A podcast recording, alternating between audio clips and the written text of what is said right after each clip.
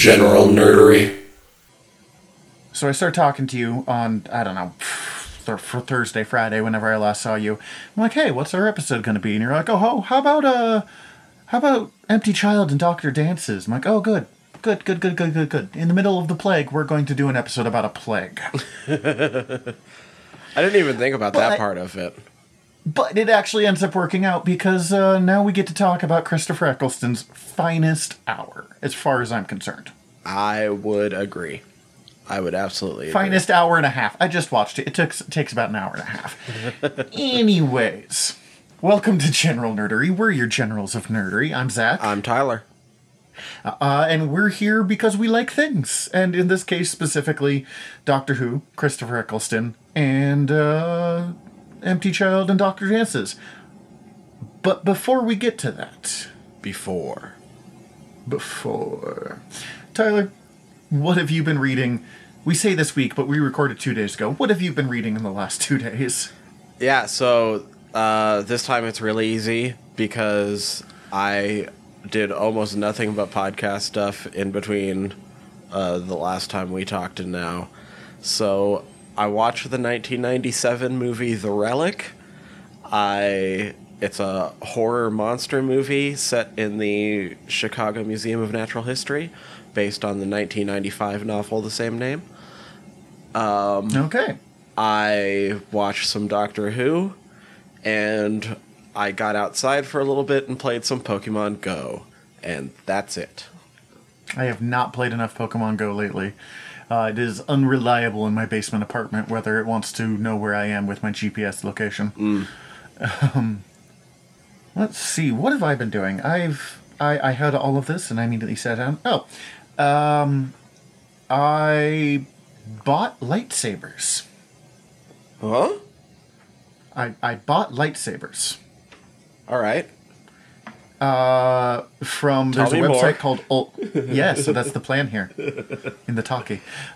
There's a website called Ultra Sabers. There's another one called Saberforge, but I went through Ultra Sabers, which does hand built lightsabers, or I don't know if hand built, but like custom built lightsabers that are durable enough that you can whack things with them. Yay. Yay for whacking Yes. ability. And I mean, it like lights up and it's got sounds, and you can make all sorts of modifications and stuff. And uh, Cece and I have been looking at these and talking about getting lightsabers for five years. I mean, as you may have noticed in this podcast about being giant fucking nerds, we're giant fucking nerds, and Star Wars is a big thing for us specifically. So we, uh, I mean, we have Jedi outfits to wear to the Star Wars movies. And we've been looking at these and not get doing it and not doing it and not doing it because it turns out that they're a lot of money and they're not the world's most useful item. Mm-hmm. Because they're not real lightsabers. But my buddy Malark, who I do my other podcast with, him and his wife bought some. And I was like, you know what? I'm getting married in like a week. This is going to be my wedding gift Yay. and it and it was you know because all, all of the wedding plans kind of went out the window of the way of global fucking pandemic. So like the, the we told the guy that's there he's doing bracelets instead of rings but we told him like hey take your time. Uh, we asked you to do a really fancy thing in a really short time frame so if you need more that's fine. Don't worry about it. The the big ceremony's not happening till next year but we're still going to get married. And since the big ceremony is not happening till next year, I got a little more funding than I usually would, and I uh, sold off some comic books because I have so many comic books. I have so many, and used that money and bought us some lightsabers. Cause fuck it, we're in the middle of a global pandemic, and I get to go marry this amazing person. So might as well have fun with both of those things because none of our other plans were working out how we were, you know, spending the last year planning. that's awesome. Hello. Apparently, this is my therapy session about my wedding. Thank you for listening. No, that's really cool. So, damn. Now I want a lightsaber. But Oh, I'll link you. I'll, I'll link it on our social media. Ultra Sabers is freaking sweet. It gets real expensive real fast. I warn you that, but like, it's worth it. Uh, is there anything super particular you had done with your lightsaber? We went with two of the more. We went with the single bladed lightsabers, both of us, and we went with one of the more expensive lines because the the starting price ranges anywhere from like seventy to two hundred bucks. Okay. Uh, But we learned when we were like fucking around, and I mean, you can just spend easily an hour doofing around on the website looking at the different stuff, that the prices end up not being as wildly variable as the starting prices because a lot of the more expensive ones come with a lot of the, the special doodahs built in. Mm-hmm. While on like the cheap ones are like, yes, I do want to include the thing that lets me clip it onto my belt, or et cetera, et cetera. And then Cece chose a kind of bluish purple, like somewhere in between the standard blue and the Mace Windu color. And I went with one called Sunrider's Destiny because I'm a giant nerd, even for nerds. And Nomi Sunrider was a really sweet Jedi from comics I read as a kid. I am. I'm on their website right now. I am going to find it. Uh, yeah, it, it's kind of a bluish green color. Uh, Nomi Sunrider is from the comics Tales of the Jedi. She becomes the Jedi Grandmaster by the end of them. Her daughter becomes a Jedi Grandmaster. Her granddaughter becomes a Jedi Grandmaster. And Bastila Shan, who is the Grandmaster in Old Republic, is also a descendant. So there's just like four or five generations of badass Jedi women leading the Order during this era. All thanks to Nomi Sunrider. So yeah, I'm getting her fucking lightsaber. That's that's blade color though, so that's Oh, that's okay, step two. gotcha. Yeah, I I could see how you could spend a long, long time on here already as I'm scrolling up and down on all of these things.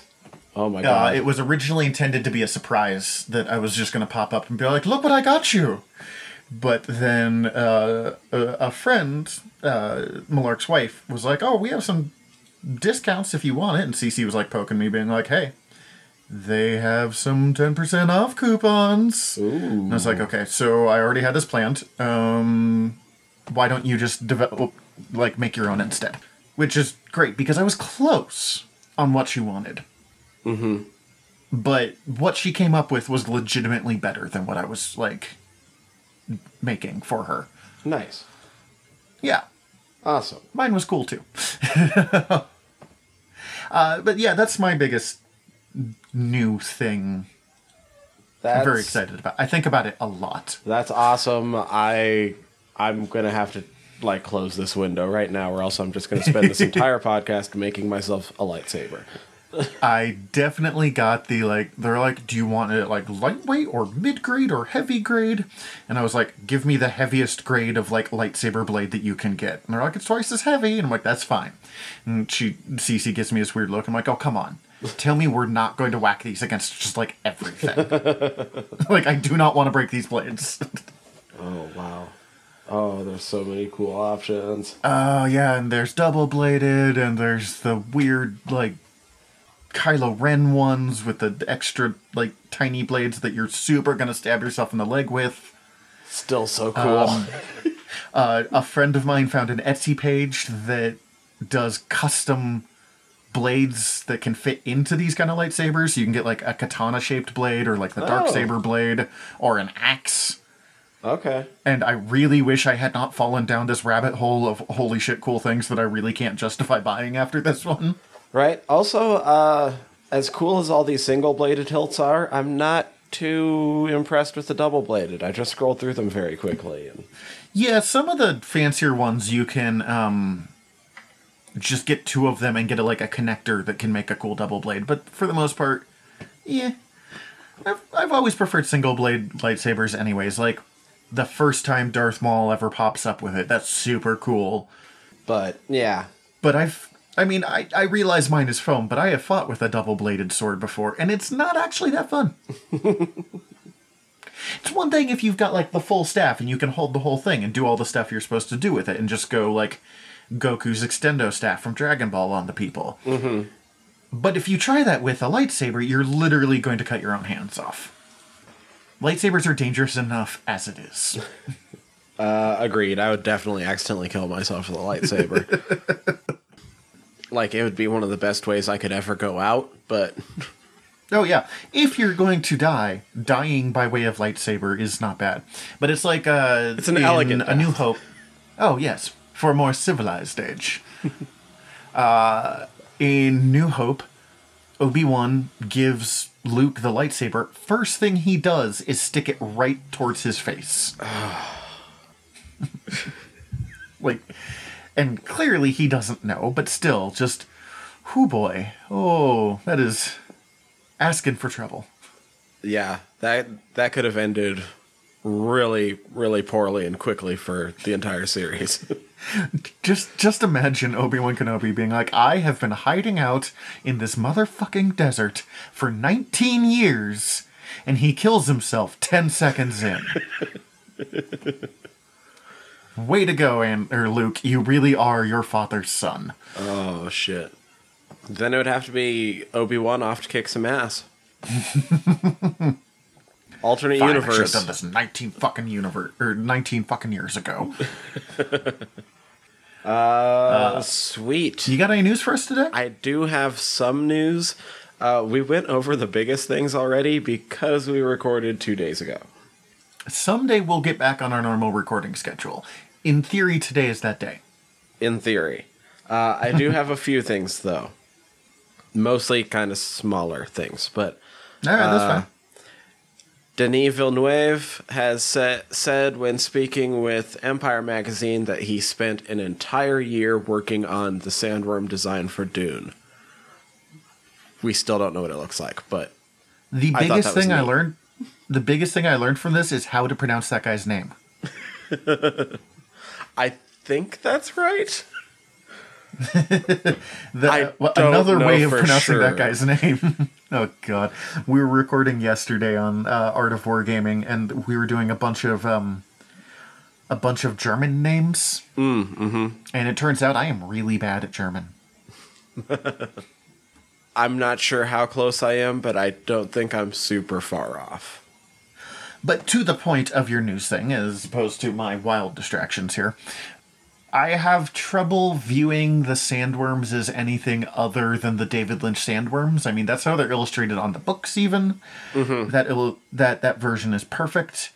I do not blame him for spending a year because if the sandworms look wrong, We're all going to be pissed. yeah, then that movie is ruined. Like we are watching this movie for a lot of reasons, but it's mostly the sandworms. Agreed. and it, I, I feel for the guy because he doesn't want to just mimic the sandworms from the 80s. I get that. But if he goes too far afield, it's going to get compared probably unfavorably from the super cool looking sandworms from the 80s. Mm-hmm. So I'm curious. He says he spent a whole year working on this. I wonder how much of that is just like the tiniest little tweaks. Uh, it sounded like he was taking um, as many things into account as he could, including, I mean, the the uh, feeding cycle and everything of the sandworms is discussed pretty thoroughly in the books. So he actually tried to think about that, is what it sounds like. thorough is kind of the best description of Dune in one word right there. or fucked. Like the, the, the two options, and both are accurate. Um, yeah, that's. There's no way you do a Dune movie, particularly by 2020 when it's had 60, almost 60 years at this point, to become like the most iconic science fiction book out there mm-hmm. without it being a major passion project. So I am not surprised that stuff like a year for the fucking worms is a thing. And that's about it for that. Yeah, that's we're we're hitting all the sci-fi notes today. Uh, let's see. There is a release date for the new Muppets miniseries that Disney is going to do for Disney Plus. I have not heard about this. What is this? Uh, July 31st, it's a six episode miniseries that is an unscripted, behind the scenes look of what it takes to make a Muppets streaming series. It's time to start the music. It's time to light the lights. Oh my god. Uh, It's time to meet the Muppets on the Muppet Show on tonight. Muppet Show tonight. Bum, bum, bum. Oh, we're covering all my favorite things, and I will be singing that song for the next three days now. Muppets in recent years have been very hit or miss. Yes, I watched the Muppets, just the most recent Muppet movie. Not the most recent, the the second most recent, the one that uh, the guy from How I Met Your Mother wrote. Right, that one was pretty good. Yeah, I enjoyed it. I never saw the sequel. I always meant to, and it just slipped through the cracks. That one had Tina Fey, so I was going to enjoy it. Like the Muppets and Tina Fey together is such a good idea to me. Uh, the last show they tried was just kind of weird and sad. Yeah, I watched the first episode or two. I had moments I laughed at. I- I've mentioned it before. The mockumentary style is not my favorite style. And unfortunately, the best joke they had on the first like two or three episodes was where they made fun of doing a mockumentary style show. Right. And that then that was it. Um, I don't. There is a sense of ennui to Kermit a lot, but I don't want tired, sad, rebound girlfriend to Kermit. No. Like there, there, there is a balance between like how sad you can make the frog and still make it entertaining. Uh, I, I'm thinking of Frank Oz. They asked him about it, and Frank Oz is very willing to criticize the people who do the Muppets once he quit. Uh, and they asked him about the most uh, the the one that we were talking about the just the Muppets. Yeah, yeah. And he's like, "Well, it was, you know, it was okay. It was very safe. And unfortunately, that's not what we ever created the Muppets to be." And he talked about, it, he's like, the people who are playing the Muppets, the people who are doing the puppetry and all that stuff, are on point. They know their shit. You should just let them do it and trust them, and you will get better product out of it. and I um, agree with that Yeah. Because there is there is a little bit of rebelliousness to the Muppets that has been lost since they got sold to Disney. They are the advertising for this iteration is banking really hard on uh, selling it as like a return to form, uh, a return to what made the Muppets great in the first place. Though they're not usually they're not actually using any specific terms beyond that. Uh, Yeah. We'll see. And it can be done. Uh, they did a bunch of Muppet shorts on YouTube for a while that were really good. And I think it was mostly just letting the Muppet actors play, and you only have to make like a five minute clip. They did a Muppets Bohemian Rhapsody, which is like one of my favorite all time videos on YouTube. I hope that this is good. I guess that's what I got. Like, Yeah, that's me too. I'll be watching it. It's only six episodes. Disney Plus. I already Oh, got yeah. Disney Plus. Like, why not? Yeah, I Uh, mean, it's time I watch something other than Star Wars on Disney Plus. Like, there is the wider world on there. So this one's just. we both love both of these guys. We've been talking a bit about vampire comedies recently anyway.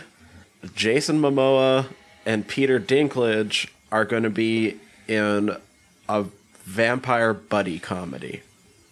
So you remember in the What We Do in the Shadows episode where I talked about why do another vampire comedy? Like, we already have What We Do in the Shadows. We don't need another. Right. It did not take them long to make it something that I am at least potentially interested in proving me wrong there. Uh, it's going to be called Good, Bad, and Undead. Peter Dinklage is a descendant of Van Helsing, and Jason I'm in. Momoa is a pacifist vampire, and they team up to become con men to pretend that Dinklage is killing a vampire all over and swindling people out of their money. This is one of those things that we need to see way more than what we have seen before I can really, like, give too much of an opinion. But every one of those words was great. Agreed. Your basic concept here is rock solid. Oh man, Jason Momoa is a pacifist vampire. I'm so down. Well, and it's fun because we've we mostly see Jason Momoa as I mean, mostly because I don't watch a whole lot of movies. Uh, Baywatch Nights. kind of- Yes. Wait, really? Yeah, he was Baywatch Nights back in the day. Wow. I thought Stargate Atlantis was the old school reference I was going to make here. But um, we mostly see him as the kind of like tough guy, gruff barbarian character from Stargate Atlantis, or playing Conan, or playing Angry Pirate 90s Aquaman, or playing Khal Drogo. So I, I- I am interested in seeing Jason Momoa play not that. I'd love to see more range from him, and this is uh, a pacifist vampire is definitely not that. Plus, Peter Dinklage is just a national treasure. So, Yeah, Dinklage is fucking international incredible. treasure. He is not American. We do not get to claim him. Is it? I thought he was. I think he's from Jersey, isn't he? Is he? I want to look this up. God, that- he probably is. We get to claim him. Great. I don't know if Jersey counts. I've never been to Jersey. I shouldn't make Jersey jokes. It's it's so easy to do, but it's like so unfair as someone who has not been there. Yeah, Morristown, New Jersey. Oh. I was just like, he's in Game of Thrones. He must be British. But no, now that I actually think about him at all, that that that is not the case. Okay, so here's a weird one. Sony is developing a Madame Web movie, Really? uh, and they just tapped S.J. Clarkson to helm the project. Uh, she's done a lot of TV directing, and that's about it. I mean, some good stuff. Okay. A couple episodes of Jessica Jones and stuff like that, but Okay, when we say a Madame Web movie, first of all, are they still trying to do like a Sable and Black Cat movie? I don't remember if that one. I I don't know if anyone knows. They might not know right now. I just. Second question: When we say Madame Web, do we mean like crazy old lady that's uh, hooked up in a weird web-shaped machine, or do we mean the former Spider Woman wearing a red trench coat wandering around being mysterious? The- That's it- also a great question. Okay. because original Madame Web was, as I said, a crazy old lady who was wired up into a machine for reasons I never quite understood. And uh, she called Spider Man to come help her out because the Juggernaut was trying to kill her. It was a good story. They have never known what to do with Madame Web since. So they murdered her. And then they took another character they didn't know what to do with, the second Spider Woman, because the first Spider Woman had be- come back to prominence. Uh, and they're like, well, we don't know what to do with Julia Carpenter now.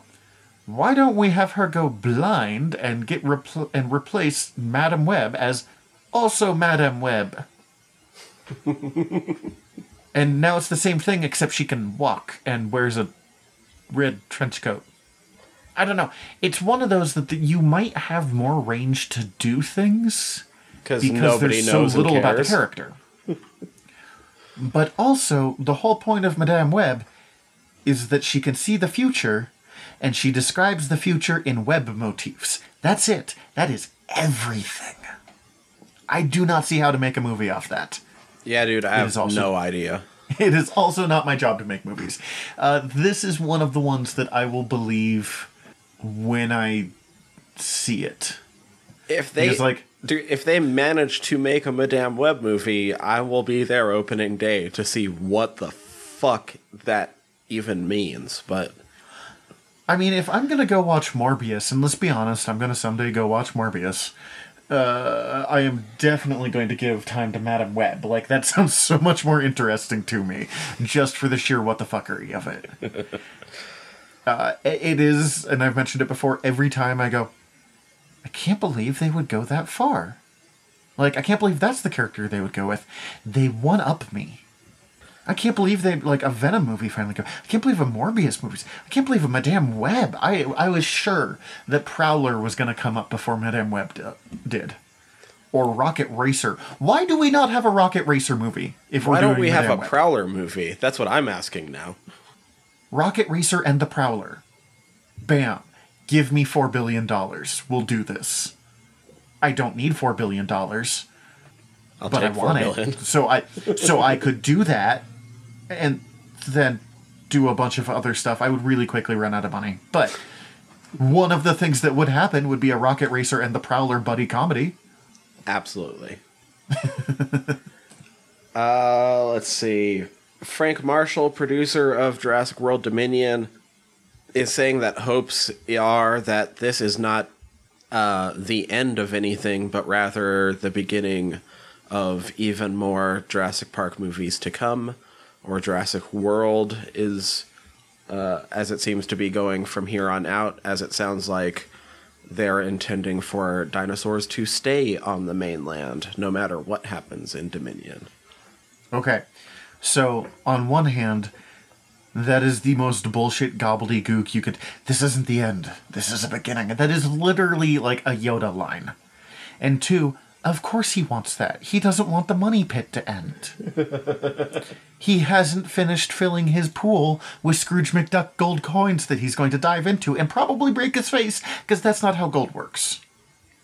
Yeah, but if I had that much gold, I might try too. Oh yeah, at least like lay on the top. Actually, no, I would not, because money is disgusting. and and not just like a big fuck capitalism thing that I could go into on a podcast that's not this one, but I literally just mean money is Disgusting. gross. Yeah. yeah.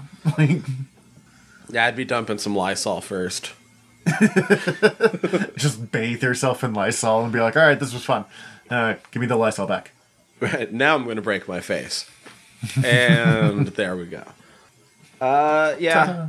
However, I mean, he's going to get that uh, fucking pool of gold coins because I don't see dinosaurs not making money anytime soon.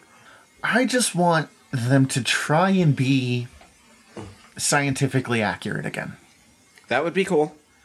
I'm I mean, totally Jurassic. Park, Jurassic Park was not perfect in a lot of ways. Even back then, they were like, "Ah, well, let's just make up the Velociraptor," and have messed with the scientific view of things, or the public view of science, for years. Well, But it was also to be fair. one of, to be fair. Oh, you've got to that point. Oh yes. oh, I'm way beyond that now. In the novel, they actually address that a little bit more because even by the time the novel was written, a little bit more was known about the fact that like they were probably more feathered. Now we know that some of them were drastically more feathered, but I like I want to see that. But uh, in the novel, they point out that because people don't know that, they don't react the right way. They are they're and so they are genetically engineered not to be dinosaurs, but to be dinosaurs in the way that people already view dinosaurs to be.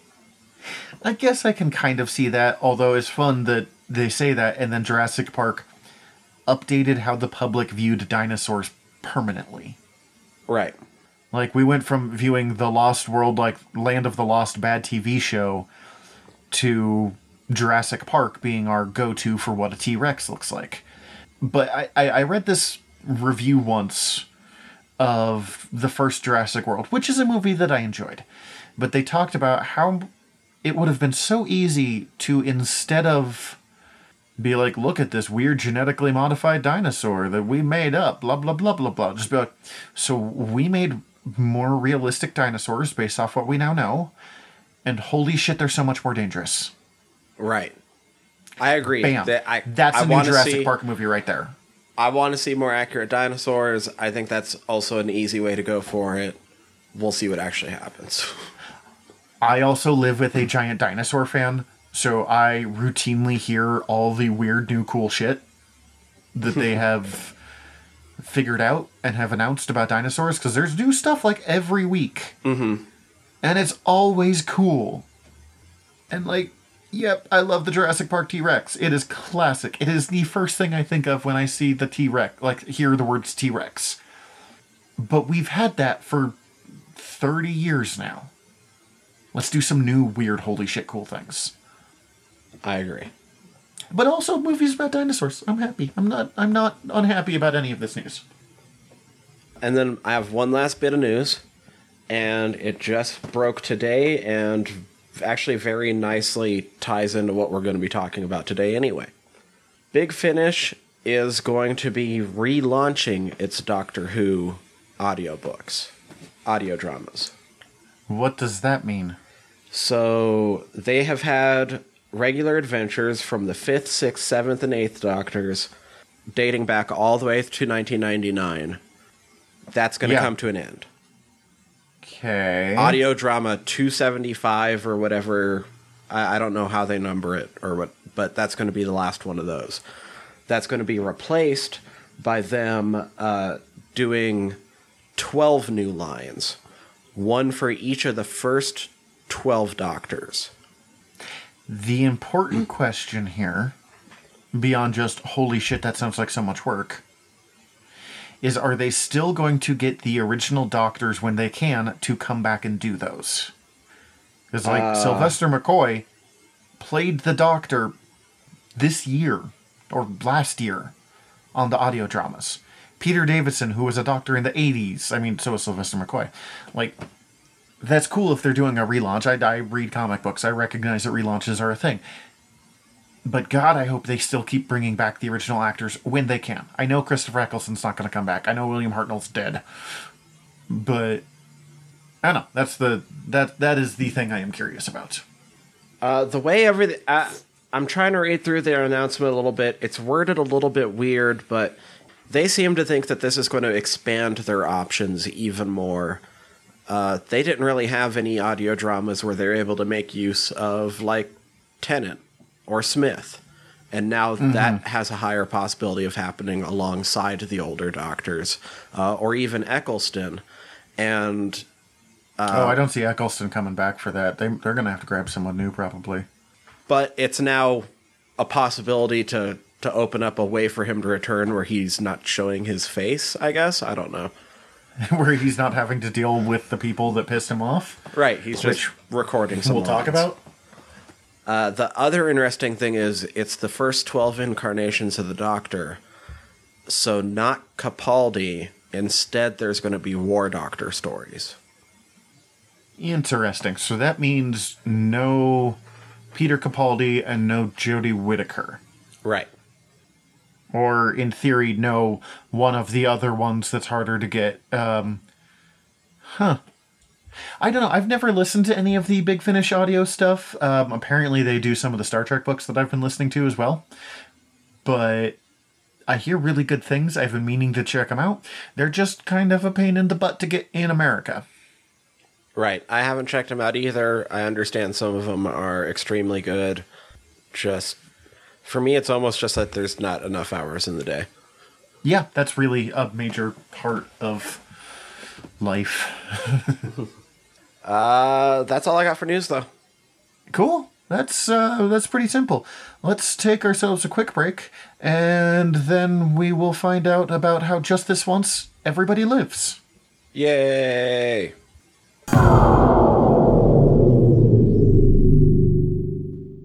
Are you my mummy? Yes. Yes, Tyler. Here, Oh well, that makes that easy. here is the secret fact of it. I am in fact your mummy. I have always been your mummy. I will always be your mummy. I literally just watched this scene. I like, came home, watched these episodes, sat down to do this. Uh, yeah, that's all I got. I, I This- that ends the story really quickly. If you were to just let me know. This is some of the most iconic Doctor Who I think has gotten in the new series. Like there's, you know, the classics of oh look, it's the Daleks. Oh look, it's the Cybermen because people like those for some reason. Oh look, there's the Master. That's like the big 3. But when it comes to stories, the ones that people really seem to remember is this one and Blink. And of the Russell T Davies era, those are like the two huge ones. Um, and honestly, as I was watching this, it was really interesting because I haven't watched Eccleston in years. I think I watched Rose like once, and that's been about it. And so I had um, all of my uh, Doctor Who experience of the last couple years is way later than this. You know, 10 or 11 seasons later, which is, God, this came out in 2005, so this is 15 years old now. This episode's in high school. Let's just take a moment to look at it that way.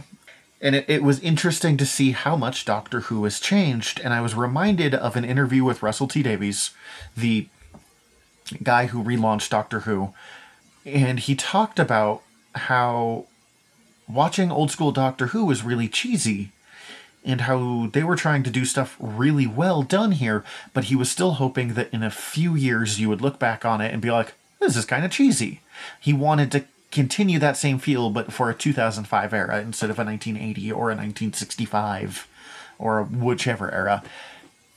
And he definitely succeeded, but this is probably the least cheesy this entire season gets. Uh, I agree. I was gonna, I was gonna say sort of the to add on to that. Like, I think he succeeds through most of this season, except for maybe this episode, which is the most timeless of the season. But even then, with that, you still get bits of it. Uh, Jack Harkness in 2005 is very look at this attractive man in 2005.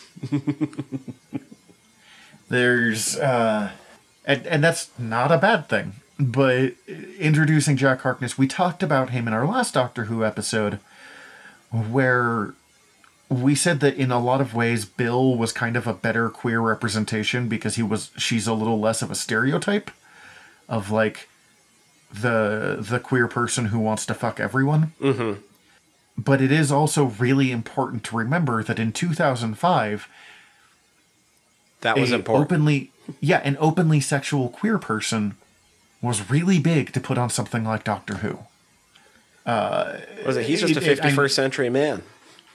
Yes, it's still a problem today of making queer characters basically asexual or aromantic in media a lot.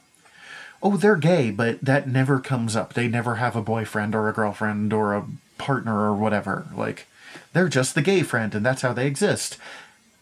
That was even worse 15 years ago. Jack is not that. It takes Jack no time at all. The first words he ever says is, hmm, excellent bottom. That sums While up Jack creeping on quite Rose as too. she's like about to die. And then he immediately slaps a dude's ass. Jack comes in like a wrecking ball and makes no apologies for who he is.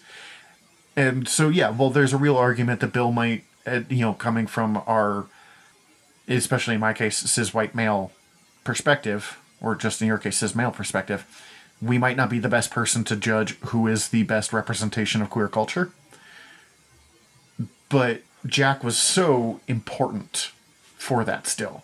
And not just Jack, Russell T Davies put a queer character somewhere in basically every episode. He found somewhere to drop that. Hmm. And it was jarring at the time. Not jarring like bad, but just like I had never seen anything like that. But as simple as the guy who owns the house, who has the like really good food that the the homeless kids are stealing from, is sleeping with the butcher to get it. right? That that was the kind of thing that Russell T Davies loved to slide into this show that I don't see as much anymore. Which is funny because now the show gets so much crap for being I mean, from terrible parts of the internet that I love to make fun of, uh, for being social justice warriors or overly obsessed with representation. The show's way more subtle about its representation now. It just, you know, has a female doctor or has a black lesbian character. Well, and these old ones are like, yep, gay sex is a thing. We're going to make jokes about it every episode. Every episode. And from everything I can tell about Russell T Davies, that's just how he lives his life. He is a very out loud gay man. So cool. bud. I'm glad you got to do this. And I'm glad that you got to kind of shape uh, science fiction culture in a lot of ways for the next, well, 15 years. Yeah, because uh, beyond Jack being important, if Eccleston wouldn't have done this season well, we wouldn't have all these other seasons of Doctor Who. Mm-hmm. Oh, yeah. There's apparently a thing of people being like, no, you can just skip the Eccleston season. And I do not understand that at all. Not one bit. I don't. I don't get that. This was not my first episode of Doctor Who of like the new series, but I remember specifically watching this one. My first one was uh, the the weird fart aliens that took over. Oh, Earth. um, uh, Boomtown, the one right after these. No, the ones right before these with the weird fart aliens. Oh, um, They they crash a ship into Big Ben, yada yada yada, pig aliens. I don't. The name of the episodes aren't super important. Th- those are the ones. I had oh, World War Three. yes, I had no idea what to expect. I didn't know this was a continuation of Doctor Who at the time. I was just like, uh, okay, who? I didn't even know what regeneration was until I finished this first season. And that first episode, I'm like, well, this is kind of goofy. And by the end of it, I was sold. And then these ones came on, and I was just like, holy shit, look what Doctor Who can do. Yeah. Um, I, as far as New Who goes, I started in on them in order. So Rose was my first.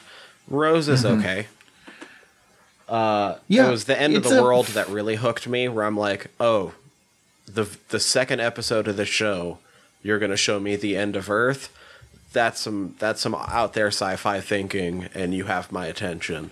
Uh, but then it was these two episodes where I was like, oh, oh, this show's amazing. I get you now. Rose was a good intro to who Rose is. A good intro to how this person found the doctor. The the end of the world showed how brave they were willing to be. Uh, and then the other episodes did a good job of just setting up the like feeling of these two characters together. This is where they showed the risks they could take, not just as like we're going to blow up the earth, but the emotional range they could do with these characters and I find it eternally tragic. As as amazing as David Tennant is, as amazing as the David Tennant Billie Piper combination was, it's eternally tragic that we only got three stories, so five total episodes, with nine Rose and Jack traveling together. Mm-hmm. Because that was such a good combination of the characters all together. Similar to my love of 12 Bill and Nardole, but in completely different characters. Right. How would you characterize the Eccleston Doctor as compared to the others? Raw. The doc is damaged in this one, and you you get that from the very first episode. He is hurt when he gets angry. He gets really angry really fast. Uh, he's not as mopey as like Tennant could be. Tennant was the master of looking sad in the rain. That's not how Eccleston rolled. Eccleston and, and the whole thing is so kind of brilliantly done because when we imagine the doctor we imagine kind of a kooky look like david tennant always had the like really tight pinstripe suits basically the matt smith looked like an old man dressed a young man dressed as an old man um, Fezzes I- are cool. Yes. I literally did not know when I first started watching this in 2005 that regeneration was a thing. I didn't know this was the same doctor. I had just seen like the Tom Baker doctor. Uh, so I thought, you know, big scarves and teeth and curls. And so I was so. At first, I was like, man, I'm really disappointed by this costume. But the, I mean, the U boat captain look is what they call it here. It is. It is a subdued look for a subdued doctor. He has just survived the Time War. And I noticed this more, I think, watching this after having not watched it for several years, but having seen Capaldi and the War mm-hmm. Doctor and everything he went through. His costume is still very similar to what the War Doctor wore, but it was much more simplified. It was much more stripped down. This is the Doctor who was rediscovering who he was after being a soldier, which is the antithesis of what the Doctor has been his entire life. And I, I agree with all that, and just want to add on to me. Uh, I mean, the the big word you mentioned already, I would have I would have described him as being damaged mostly, um, and he's trying to find something new to hold on to because he thinks he just ruined everything he actually loved. But on top of that, it, it's so much more than that because it'd be so easy to turn this into like sad boy grim dark doctor with everything we just talked about of raw damaged kind of broken man. But when Christopher Eccleston brought out the joyful side, the goofy side of him, you got a very rounded doctor that you don't always get with doctors. And I don't have a single doctor that I have a complaint on their choice of actor. You know, there's been bad writing, let's be honest. Doctor Who, as we've discussed, you get good plot, good characterization, or good special effects, but you never get all three at the same time. uh, this episode might actually break that rule because it required so little in the way of special effects that even the stuff that was kind of hokey wasn't jarringly terrible. It was good for the time. Yeah. The the smile that Eccleston gets when he's really happy, when he is surprised, when he has stolen Captain Jack's squareness sonic gun thing and replaced it with a banana is infectious. When he smiles like that, I find myself smiling like that, which was it it balances out the like insane rage that he gets when you first when he first encounters a Dalek. Oof. That's a pretty emotional moment too. Yeah. That's a great that's a great moment from that episode. Everything Maybe not this, an overall super great episode, but it had some good stuff, but, uh, yeah, yeah, um, terrible American accents throughout that entire episode. Everything this doctor feels, he feels strongly, which was an interesting way to introduce the doctor because it'd be so easy to have introduced him as, you know, the lonely god that he's known as later. But we get, instead of the lonely god, we get the oncoming storm, which is a term that he's used that I think first appears in this season. And it is. It is you're everything right. about the storm. Uh, because that's the Dalek term for him, the oncoming storm. I suppose as we as we move into talking a little bit more about this episode in particular, I'll point out that uh, it was directed. Both these episodes were directed by James Hawes and written by future showrunner Steven Moffat. This is the first episodes where we get to see how brilliant Moffat is really capable of being when his writing is on point and when he doesn't get too caught up doing mystery boxes. He doesn't have that here. We just get the clever, capable Steven Moffat writing that we that is the best of his stuff. Before we dive kind of into the episode itself, what do you think of Rose? Because she is weirdly divisive. I still have a crush on Rose, so that answers that. And we talked about this a little in the previous episode. I still like Rose. I get more now why people who don't like Rose don't. Mm-hmm. But I do think she was the perfect companion for this doctor, with the exception of the episode Father's Day, which I just hate. But that's one bad episode out of a 13 episode season, so they're still doing pretty good. Right. And even then, I kind of get it. I just don't like that episode very much. it, it's just Rose makes bad decisions, the episode.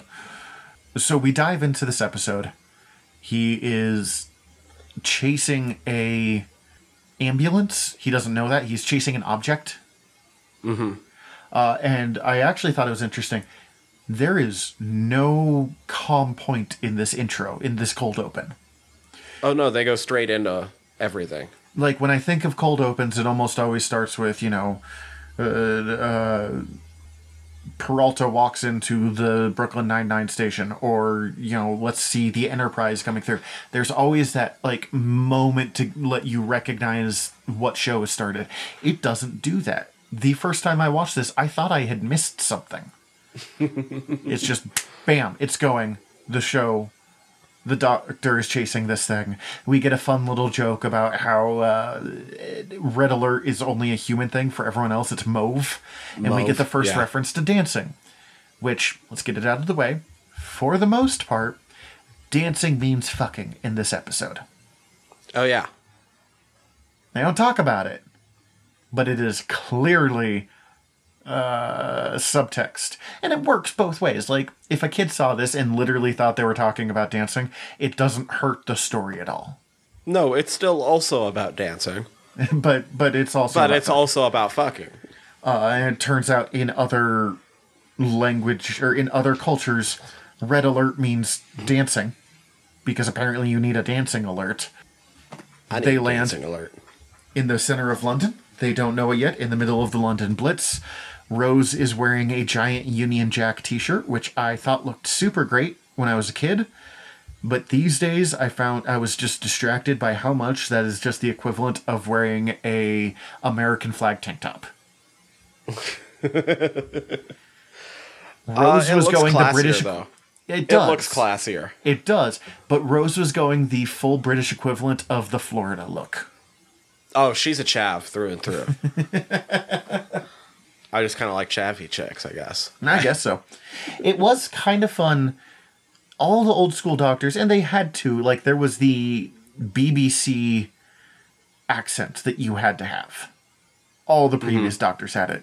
They let this one have a northern accent, and they let their main character, in a lot of ways, I mean, Rose is almost the main character of this first season, have British slang and a British a- and, and uh, a London accent specifically as opposed to proper BBC etiquette accent that I was not doing right there when I said that. But You know, we, we already mentioned it once, and it comes up pretty quickly from where we're at in the episode anyway.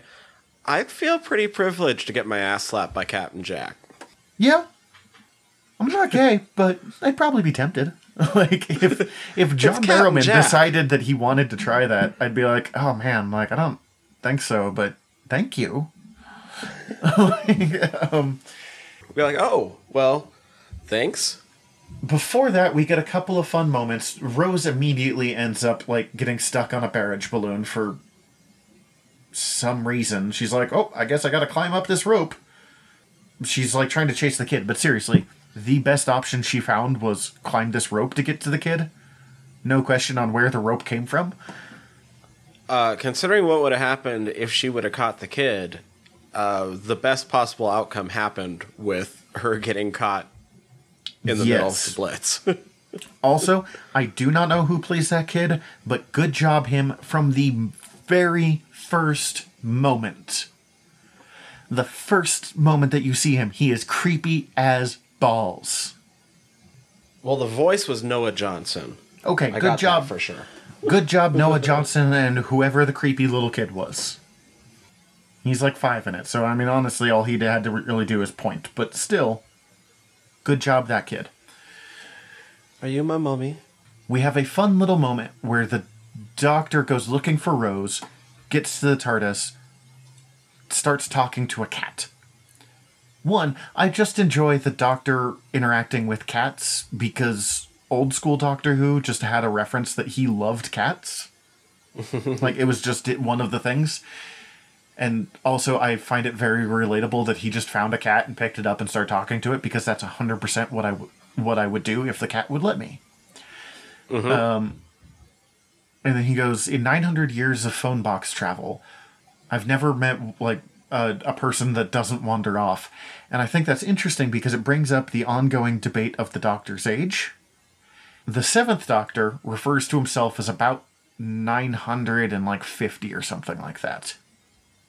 Okay. And then we don't get anything about the Doctor's age again until the Ninth Doctor, where he refers to himself as 900 years old.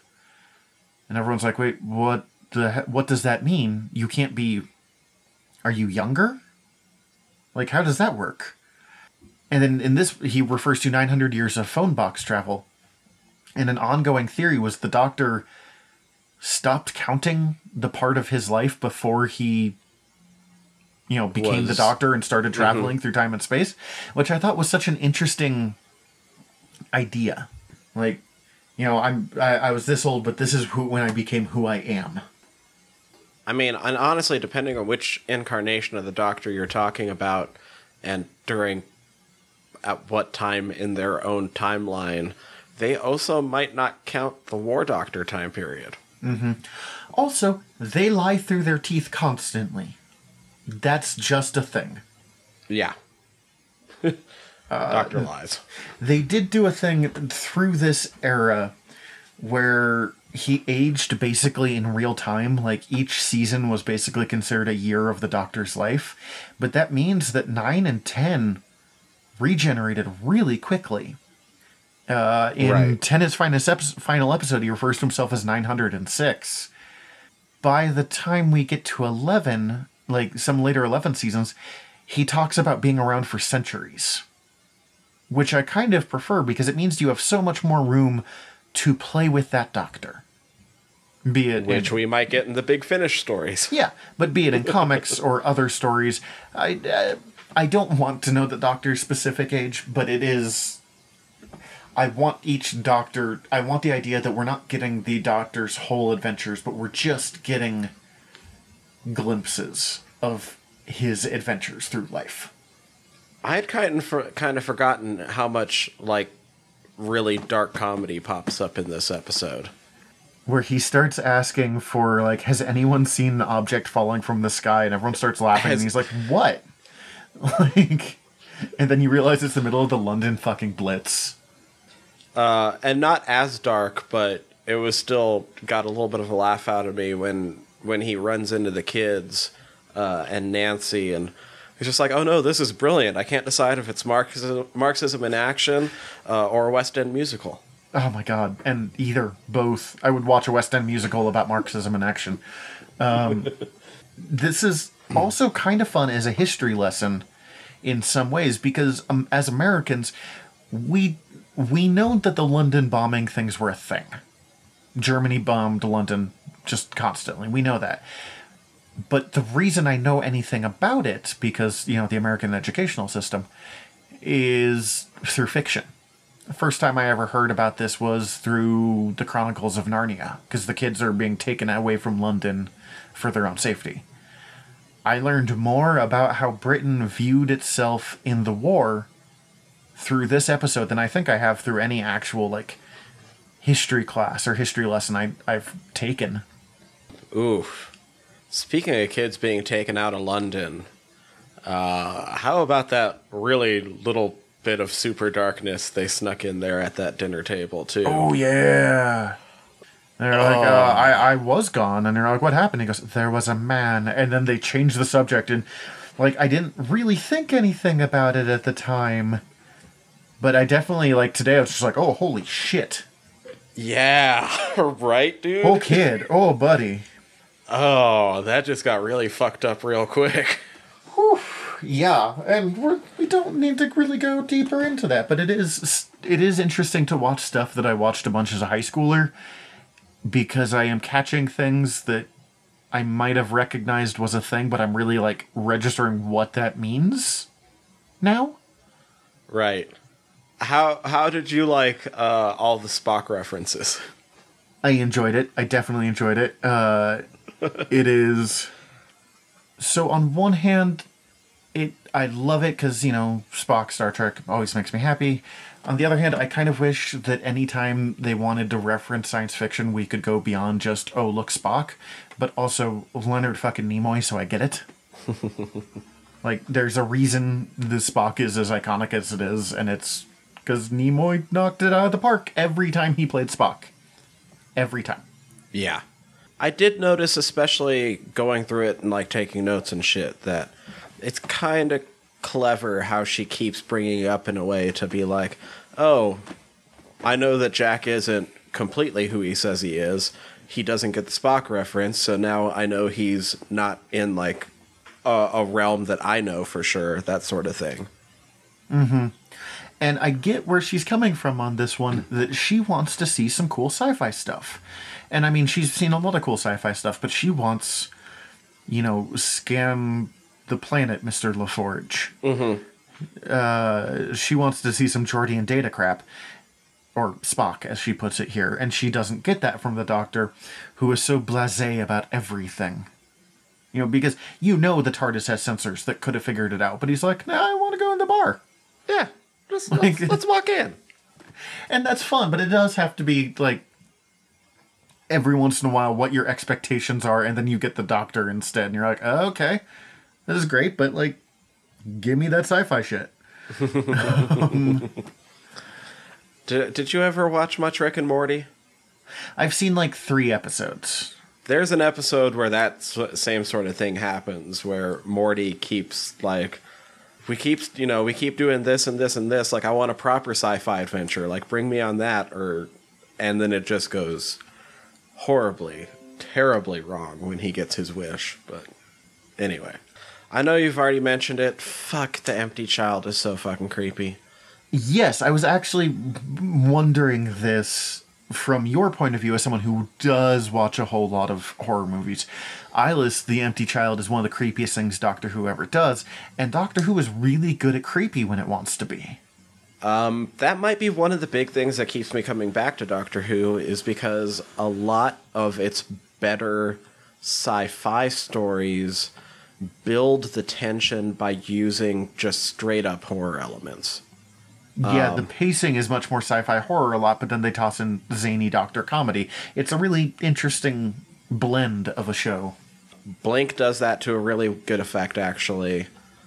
Um, well, and you were talking about when we did pilot of how you said that was better than most horror movies you reviewed. Mm-hmm. Uh, Midnight does a good version.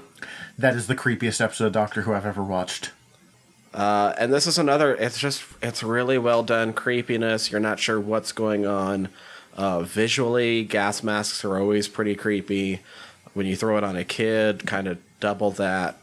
Like it's it's high marks for me all around. It's it's a good, properly creepy uh, setup, which almost then- makes as it goes into uh, the doctor dances and how he deals with all the patients in the hospital.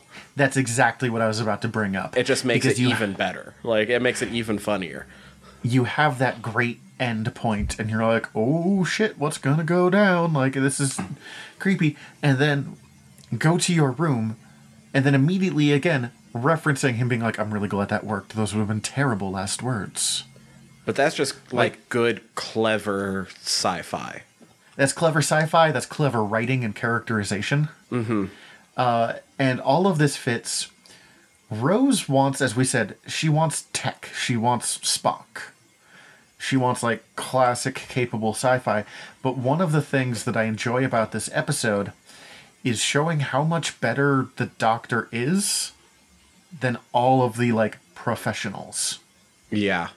Jack would have died at any point here. I mean, and Jack's not really a professional, but he's still a professional. He's a time traveling con man.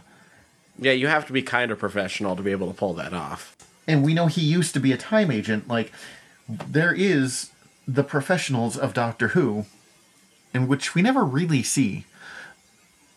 But the Doctor is so much better at it, and he does it as much as he can without killing people. He does it without guns.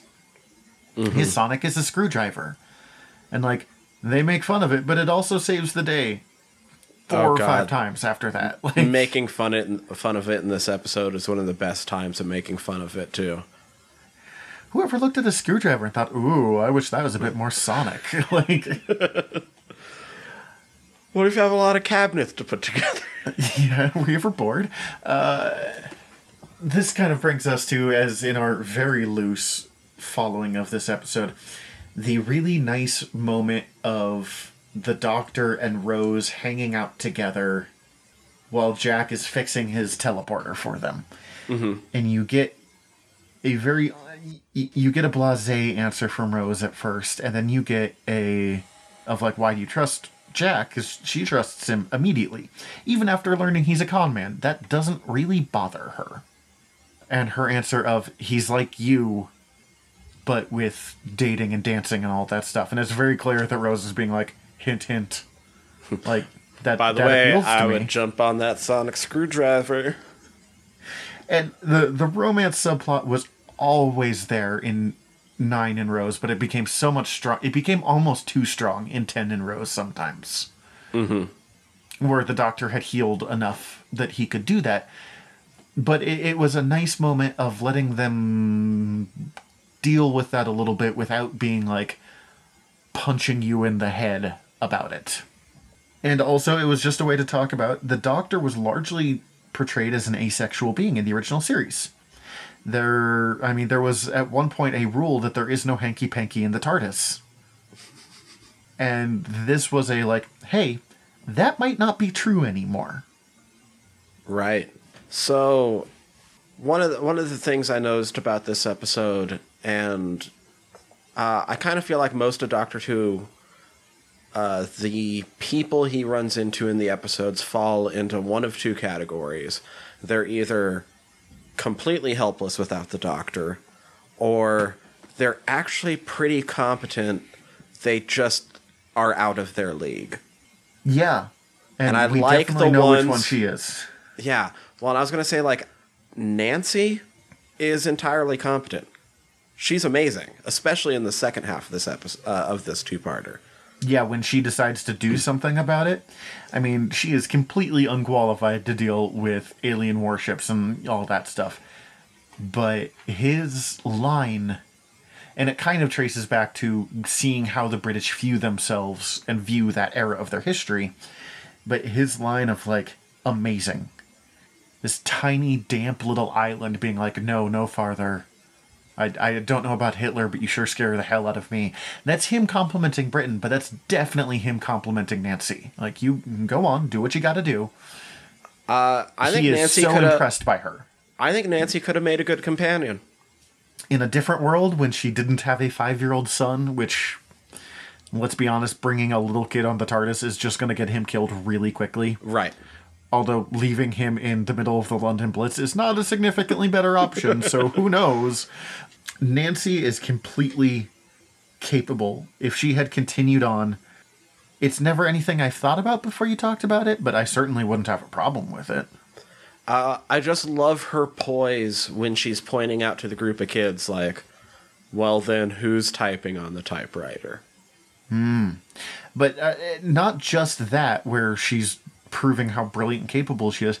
My favorite bit of Nancy was how she was still trying to keep a sense of like normalcy for the kids. Mm-hmm. Like, you don't eat until I finish carving.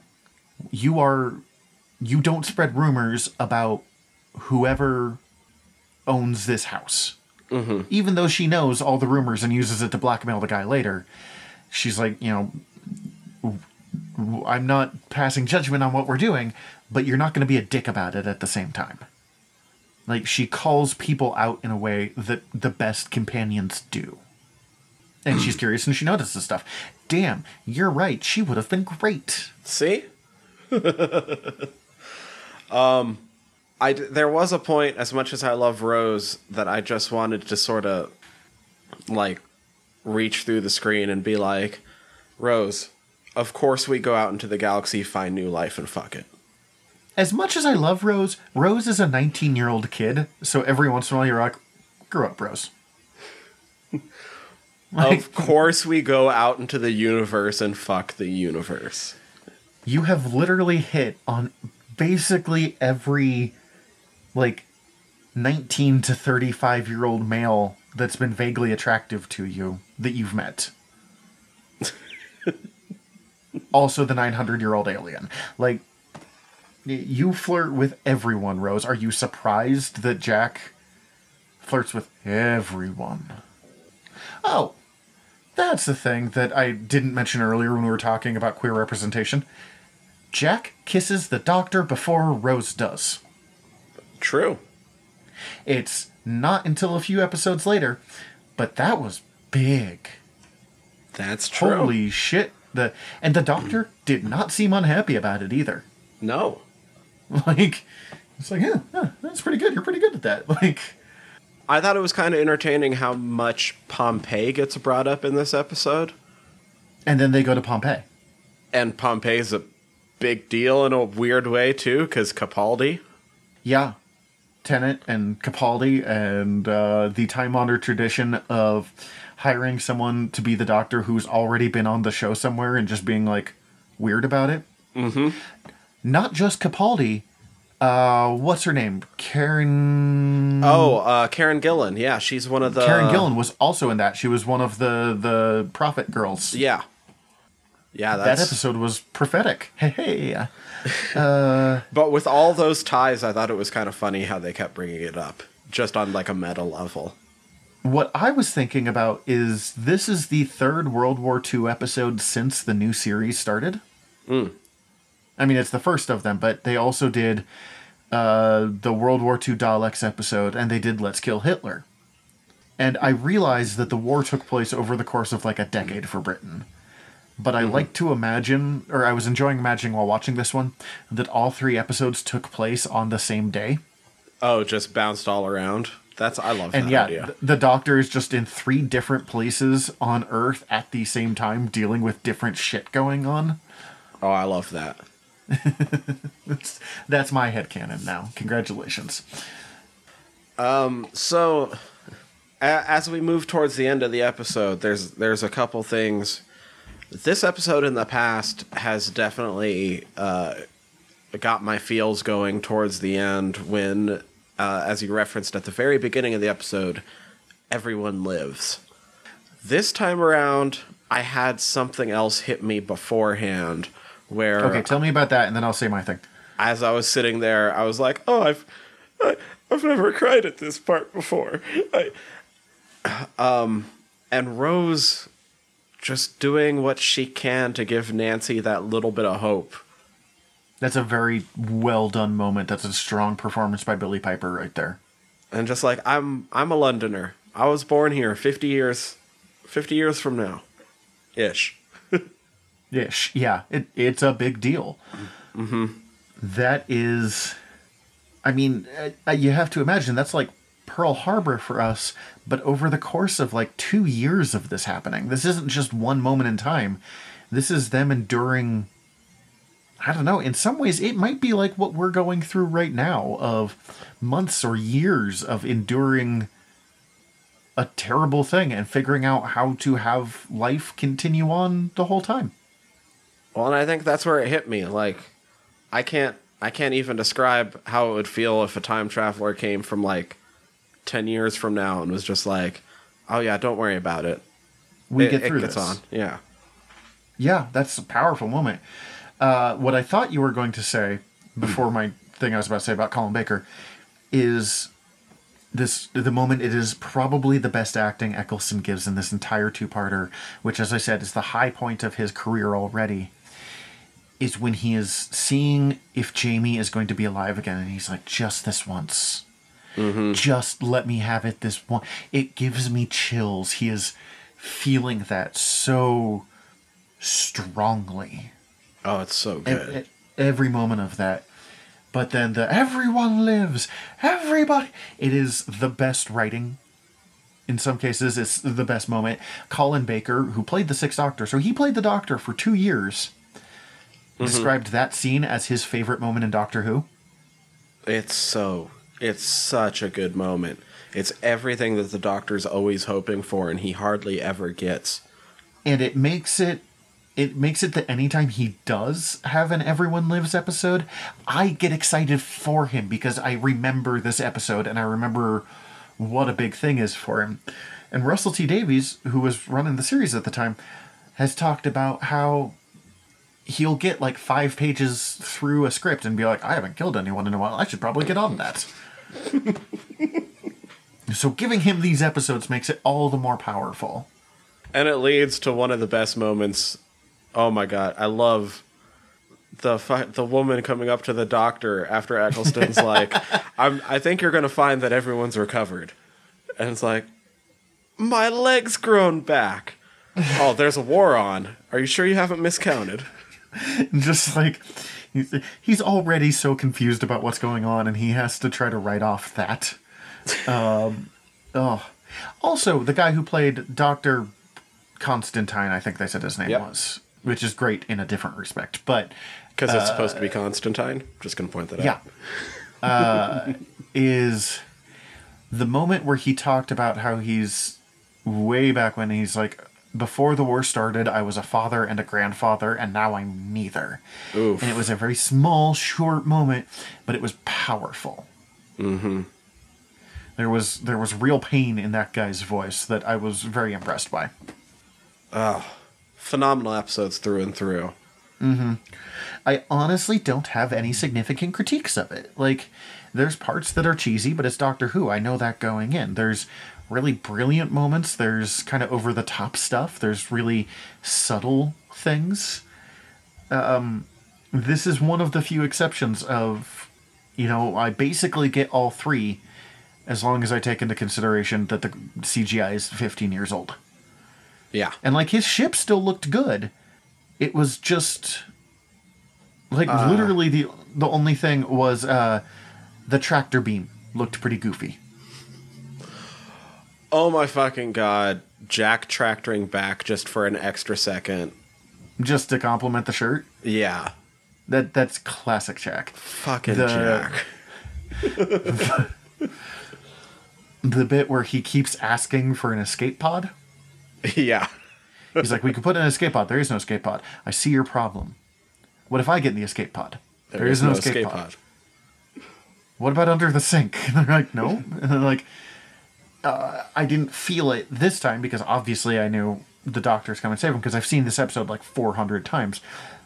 But that I remember that first one, there was a real sense of urgency the first time I watched this, being like, "Oh crap! Like, is Jack gonna die? Like, there's a TARDIS. Are you not saving him, Doctor? Because you should go save him." And then they do, and then we get him as a companion. And I mean, there's a push to bring Jack back as a regular companion now. like, No, I and I'm all for that. But I'm be I'm thinking about the fact that when he comes back, like suddenly the doctor goes from from Rose having to lead him dancing to being like, "Oh shit, never mind, I could dance." I, I oh oh you're gonna hit on Rose. Well, I guess I better uh, get my shit together. Well, not just that. Like Rose is like, "I think Jack wants to cut in," and he's like, "Yeah, but with who?" Yeah, Uh, It- that's a good way of doing a gay joke because you can you can make a joke about a character who is very loudly queer. But God, I always feel weird using the term queer as a straight white man. Like I'm always like, I promise I'm not slurring. Um, but you you can make that joke because it is a joke about you know being gay but without it being condescending to anyone. It's not at least i don't think it is. It's not rude to anybody. Nah, he's just saying, "Yeah, I know exactly what I'm doing right now," and he's almost flirting with Jack a little bit by doing it too, by Oh, being yeah, no, like, totally "Look, flirt- look, look, I can also dance," and the alternate title for this episode is "The Doctor Fucks," as we already.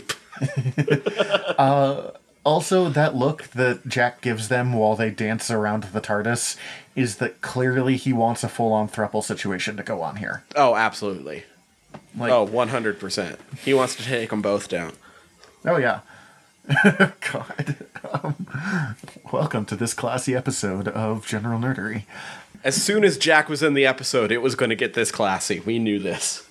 Oh man, uh, and Jack is always like that. His one of his first lines in Torchwood, which is just Jack was so popular he got his own TV series and they were able to go full sexy. I mean, there was the orgasm alien in Torchwood. Um, have you seen that show? I have not watched any Torchwood. It's super goofy, but it's way more like adult. One of the aliens they have to take down feeds off orgasm energy. Oh, Uh, yeah, as you do. Yeah, as one does. But the first line Jack has in Torchwood is he's talking about how he can taste contraceptives in the rain just because of how it, you know, like the the chemicals that we're taking and we're having going into the earth, going back up into the sky, thanks to and then coming back down. And he goes, "Well, at least I won't get pregnant. Never want to go through that again." like, or in a few later episodes, they see Jack shows up naked on TV, and he's like, "Ladies, your figures just went way up." Jack is kind of bringing sex and chaos onto the TARDIS in a way that it never has since. All right, so while Uh, we're on Jack, Uh huh. one more thing, just because I I don't want to wait to have to talk about it with some other episode. Jack as the face of Boe. Oh damn. Oh, I mean, I knew before I watched that episode that that was a thing because you have to remember this is 2007 in this story. So like streaming was not a thing yet. Mm-hmm. Netflix was still primarily DVDs. Um, if you were a fan of something and it was hard to get on a regular basis, like Doctor Who sometimes was, you would watch clips on YouTube to survive. But I remember watching that clip where they reveal that Jack is the face of Boe and just being like, holy shit. Because before that, you'd always been like, well, they've mentioned the face of Boe several times. Why is this a big deal other than we like this puppet? Yeah. I mean, And yeah, then you Face find of out that Boe's the- great. And then you find out that the face of Boe is Jack. And one, I have so many questions. Jack, how did you become a giant head? but you also find yourself re examining everything and rethinking about every moment that you've seen the the uh, face of Boe before that. And I found myself looking at the face of Boe puppet and being like, it kind of looks like John Barrowman Yeah. like like the cut of the chin is there and i'm sure that was not on purpose But Because you Barrowman can wasn't you e- can convince yourself it was though if you need to. i uh, part of me wonders if like russell t davies was just looking at the face of boe puppet which i'm convinced he kept in his office because he clearly loved it and was like that looks like john i have an idea Yeah. Yeah, what if And Captain the- Jack finally morphed to match his ego? and then they drop it and never i mean really bring it up again like but we know jack eventually will never be able to die and will live for millions and millions of years. So they're, they don't have to ever talk about it again and there's still room for it to be true. Yeah. although i'd be so happy if the face of boe came back in a new season Oh, that would be so fucking wonderful. Like he goes, "We'll meet again one final time," but it is implied that they've met several times, and I know that's because it's Jack. But we could also just do, There's been other times in between that haven't happened yet. yeah, Because things can happen in between that haven't happened yet because it's Doctor Who. yeah, wibbly wobbly, timey wimey, man. That's all we need. Um, I don't know if I really have much more to say about the episodes, though, other than they're Not really. amazing. I'm just so happy that you picked it because it was so good to go back to this era and get, as I said, the the bits where you get every bit of Eccleston's range because you don't get that in I think any other Eccleston episode. Which again, there's only 13 of them, so it's hard to do. But we get funny Eccleston, we get angry Eccleston, we get inspiring Eccleston. And it turns out I really needed that right now. Yay. And as you said, it was the stuff I wasn't expecting hmm. to find strong that felt so strong this time. That's awesome. Yeah, I fucking Yeah. love these episodes. Oh, what do we got next? Recommendations? Do we have any recommendations? Yeah. Uh oh, let me re-bring mine back up. I had it up, and then things happened. All right, I will dive into mine while you look that stuff up. Uh, I have two recommendations for you today. They're both comic books because I'm me. The first one is Manhunter by Archie Goodwin and Walter Simonson. Walt Simonson later becomes huge for a run on X Factor, for a run on Thor where he creates Beta Ray Bill. He is one of the greatest comic book artists of all time. And Manhunter was actually a backup in Detective Comics. Like they're like, all right, Detective Comics is 40 pages at the time. Batman takes up 32. We need eight page backup stories. And it is a character who had existed uh, in a couple different forms throughout the time of DC Comics. And they brought all of these different characters who were named Manhunter together and made this secret cabal that was trying to take over the world by cloning the original Manhunter. And he has to go around stopping these clones of himself hmm. from like you know evil secret spy organization it is only i'm holding it in front of me the entire story of this version of manhunter is god like 50 pages long total i would bet you Okay. and it is one of the best comic stories i have ever read once you get used to the fact that it's instead of 22 pages long for each issue it's like 8 pages for each one it is short and sweet and very beautiful in how it's done. And it's not the deepest thing I've ever read, but it's just so well made. Uh, and then the other one, I have Quasar by Mark. I'm going to mispronounce this name. I'm sorry. Mark Gruenwald. Okay. Gruenwald was a major Marvel writer in the 80s and early 90s until he died.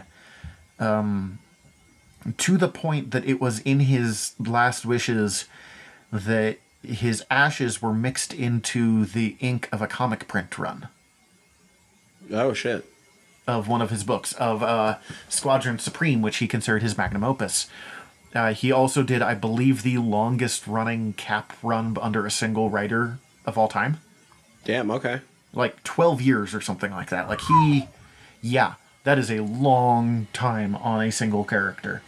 Uh, and Quasar was a character who had been appearing in his books back and forth for years, originally known as Marvel Boy, as someone who inherited uh, what are called the cosmic bands. And he had this idea for a fun little space adventure story. And no one really thought too much of it, and he kept like it kept not happening because it was a new character and there's so many so many other things you can be doing. Instead, it was kind of a risk and he finally had earned enough pull in Marvel that they're like, sure, man, you can do your Quasar book. And he'd been very carefully like making ideas for the book and not stealing them for other comic writing because that's a you know common thing you do of oh I had this idea it was great but I've got an issue of Captain America coming up so I'm going to steal from that idea to make it work mm-hmm. and he'd been peppering Quasar or Marvel Boy through his appearances. He'd appeared in some Captain America issues and some run of the Thing, and he finally get this book. Uh, Greg Capullo. This is like Capullo's first book he ever draws. Okay. He's not the only artist on it. He's not the first one, but he's a pretty major one on it. And it is just a classic Marvel cosmic book. It takes place on Earth. You have all of the classic pathos of trying to figure out your place, trying to balance your real life and your fake life. How do you do romance? How do you deal with your family when you're a superhero? But you also deal with the fact that you have been chosen to be the cosmic protector. That the Kree are trying to like steal your stuff. That there is a great evil that Eon, one of the like most powerful beings in the cosmos, is assigned you to fight. Uh, it is it went on for like 80 issues and then quasar's rarely been used since then. Like he got killed in annihilation which was a giant bummer. And it was i don't know if it was just because this character of wendell vaughn had become so tied with mark gruenwald that no one else wanted to like fuck with that. But it is one of the best marvel runs i have ever read they've released three or four volumes, I think, and he was a member of the Avengers for a while. And he comes up in a book called uh, Galactic Storm, where it's the Avengers get stuck in a battle or in a war between the Kree and the Shi'ar, which is like the two most warlike creatures in the galaxy. Oh, the goddamn Shi'ar. Yeah. What do you got? What uh, have you figured your stuff out? Yeah, yeah. Um, I just wanted to make sure, even though I know these names like by heart, I wanted to make sure they were in front of me just to lessen the chance of me fucking up somehow. After last week's episode, uh, I or two days ago's episode, and everything last we were week for talking about. Uh, I kind of feel like this should have been the recommendation to be tacked onto that episode, but I was already pretty fucking set in what I wanted to to recommend for that one, uh, based on the fact that I just wanted to end on a happy note. yeah. Uh, I don't give a shit this week. So, so this week we're going with uh, Arkham Asylum, Serious House on Serious Earth. Grant Morrison and Dave McKean? Dave McKean. Uh, Grant Morrison was getting set to take over some some of the other main Batman titles, but DC wanted to do uh, kind of a smaller book to ease him into it and get the audience uh, a, a little bit more acquainted with him. And on the other side, with Dave McKean, this happened right before Sandman happened, and they did it to give him more legitimacy going into that project. This is one of the prettiest and creepiest Batman stories I've ever read. Very heavily influenced the, especially the first Arkham game. Oh yeah. Uh, one of the major parts of this book is you're reading the notes of the founder of Arkham Asylum and watching him go insane. You find those same notes in the first Arkham game. That was my favorite, like Little tie-in. I search out loved quest. that. Yeah, I loved that. I have heard interviews with Grant Morrison where he has described it as being canonically one of Batman's nightmares. Oh, interesting. It's not something that has ever happened in the physical world, but all of these weird, twisted versions of his villains, uh, and the the asylum itself is is this weird uh, nightmare that Batman is thrown into, where you can really examine uh, his relationship to some of his villains and his own fears and what his character is railing against.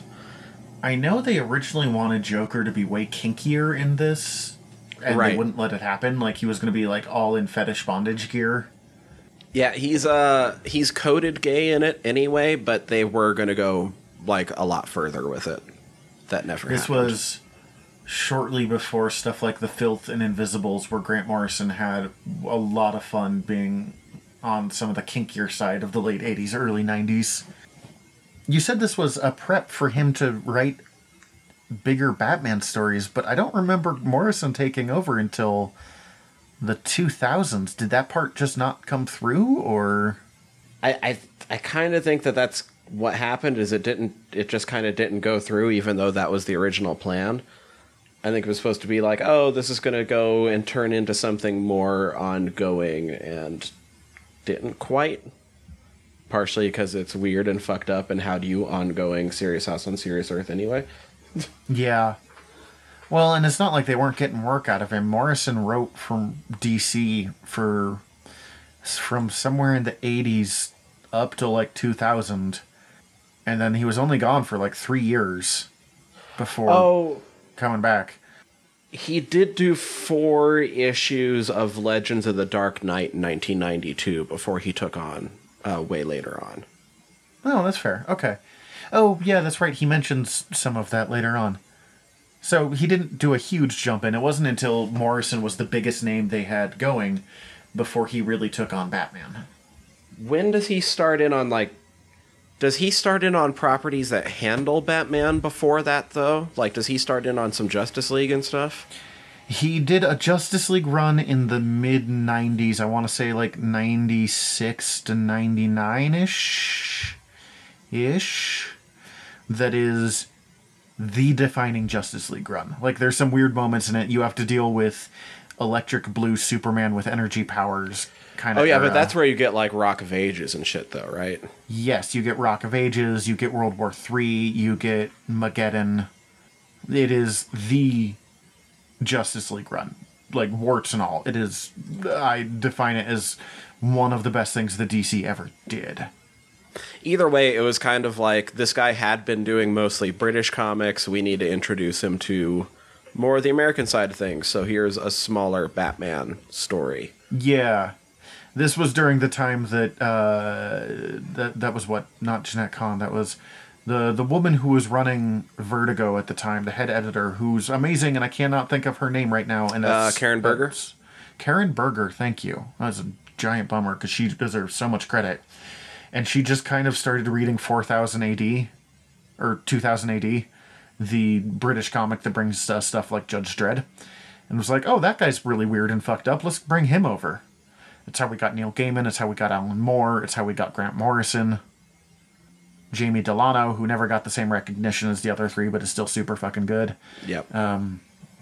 It really tied in British and American comics in a way that they never had been before, but they always have been since. Uh, yeah, and I just, I, I would, I hope that one day we end up actually doing an episode about it because I think there's a lot to get into with the way that the villains uh, are portrayed in it.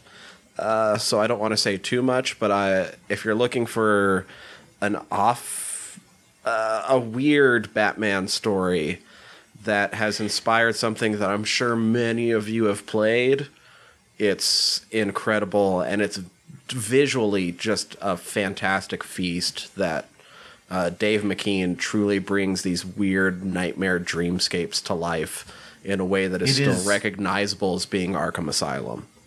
it is one of the seminal Batman pieces, but done in a way so different from what Frank Miller was doing and what everyone else has been aping ever since that I I really can't recommend it highly enough, even though it's really outside of my usual wheelhouse of recommendations, because it's dark and fucked up and weird. um, That's a good my- recommendation, bud. Strong recommendation. That's what I got.